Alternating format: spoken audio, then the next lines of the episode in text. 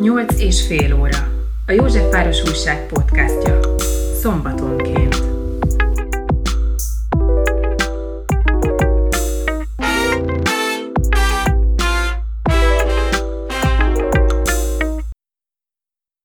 Betlehemi állatok József megfogta fuvoláját, a szájához emelte, és játszani kezdett rajta.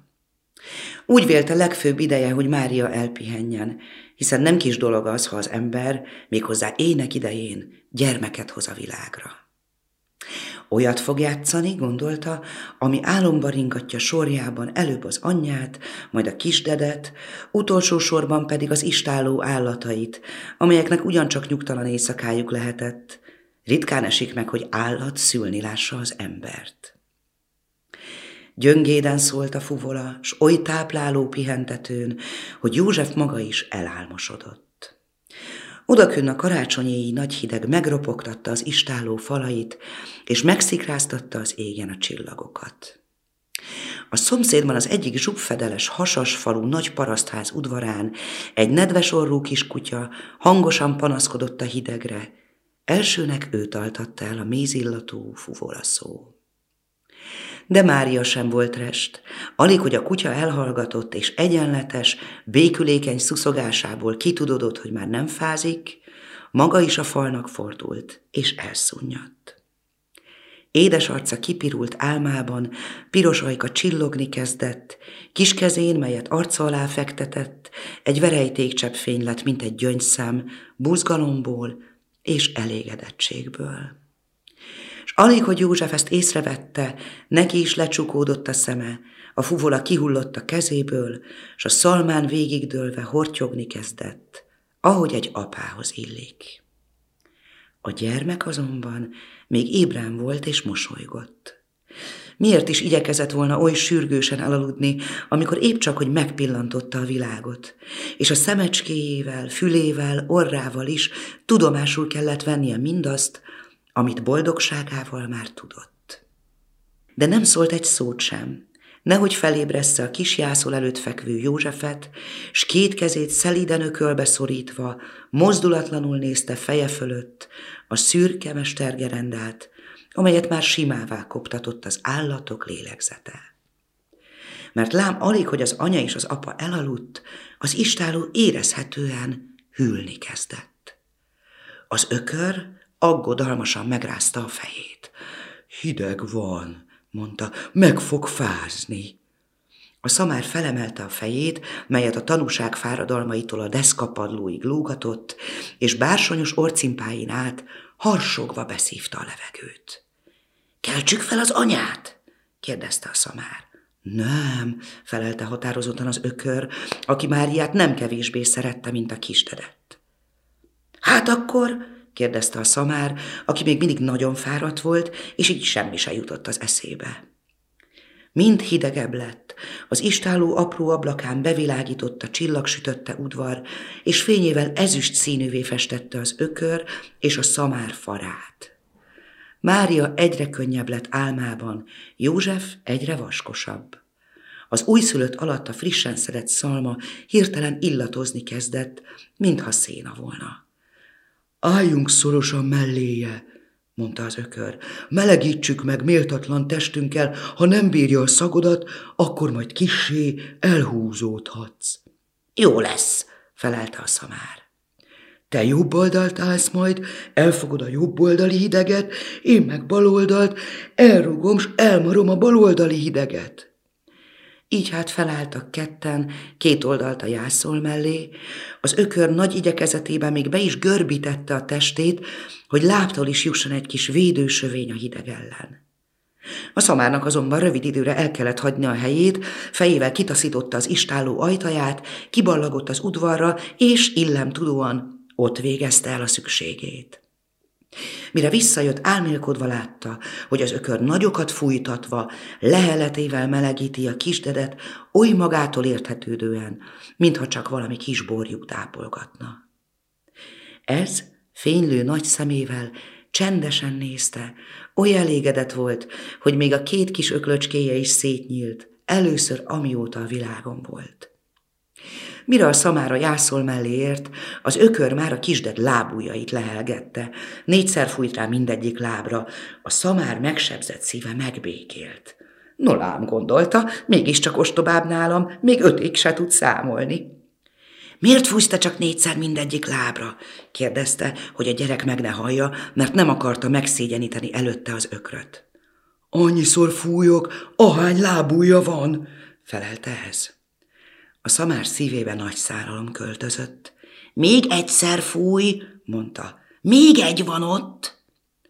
Az ötödik ujja olyan picény volt, hogy az ökör csak most vette észre, hogy jobban oda nézett. Gyorsan ráfújt még kettőt-kettőt, hogy pótolja az elmulasztottat, a szamár pedig úgy helyezkedett el a jászol mellett, hogy farkával elhesegesse a legyeket, amelyek kettőjükről az újszülöttre szálltak. Nagy csend volt az istálóban, csak az ökör boldog lihegése és a szamár farkának suhogása hallatszott. József és Mária oly szorgosan aludt, hogy szinte belesimultak az éjszakába. Az ökör a maga lassú módján elgondolkozott a szamár felőn, vajon illő-e, így elmélkedett, hogy hátat fordít a kisdednek.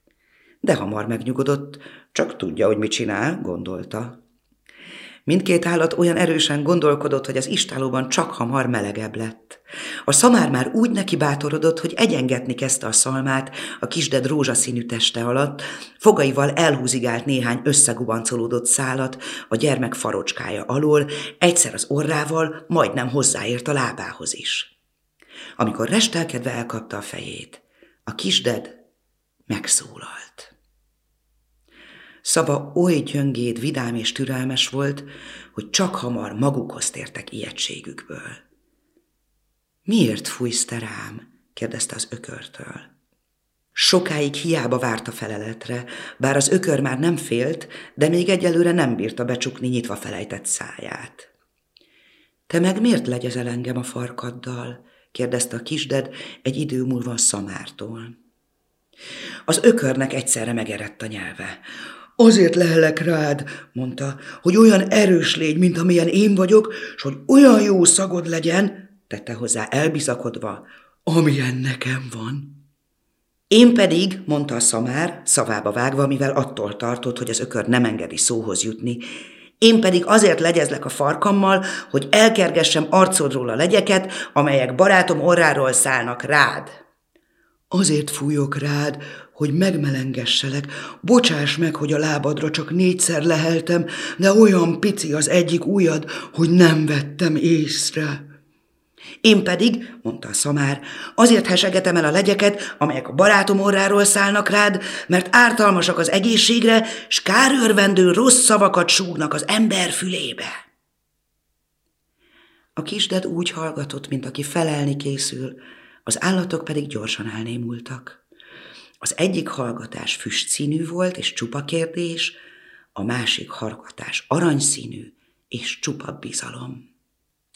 A csűr fölött az udvar túlsó felén, a látóhatár alacsony övezetében egy kék csillag szállt fel az égre, s célirányosan, lassú mozgással Betlehem felé vette útját.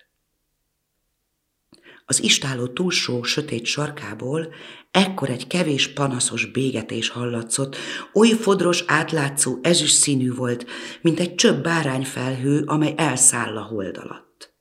A gyermek elmosolyodott.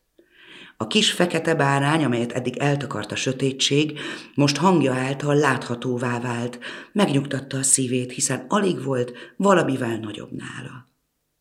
Ha fel tud kelni a jászolból, bizonyosan oda tipegett volna hozzá. Hozzuk ide! kérdezte szolgálat készen az ökör és a szamár, akik mindketten titkon abban reménykedtek, hogy a kisded elfeledkezik kérdéseiről.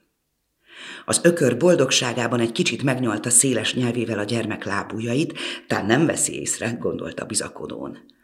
A kis fekete bárány azonban, amelynek csak hangja által vált láthatóvá, már ismét eltűnt, oly gyönge volt, hogy csak akkor tudott volna segíteni a kisdeden, ha előbb magán segít.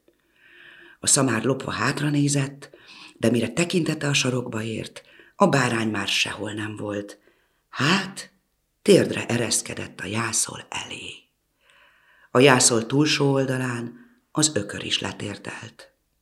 Nem esett nehezére, ha bár a jobb térde kisé fel volt sebezve, de úgy helyezte el a súlyát, hogy az inkább a szíve felüli oldalára billent. Fejét a szalmás padlóra fektette, csak nagy, szégyenkező szarva ért fel a jászol faláig.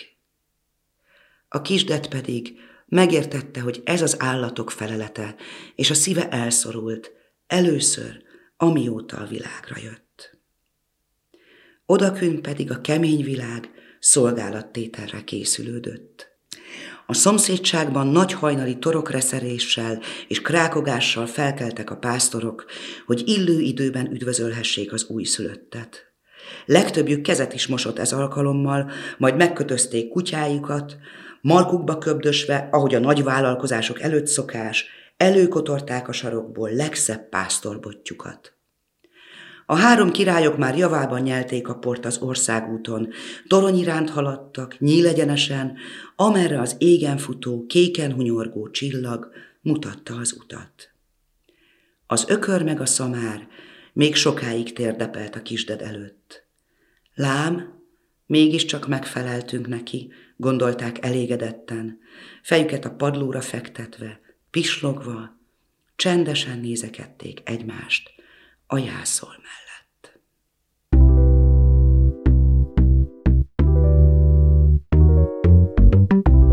Nyolc és fél óra.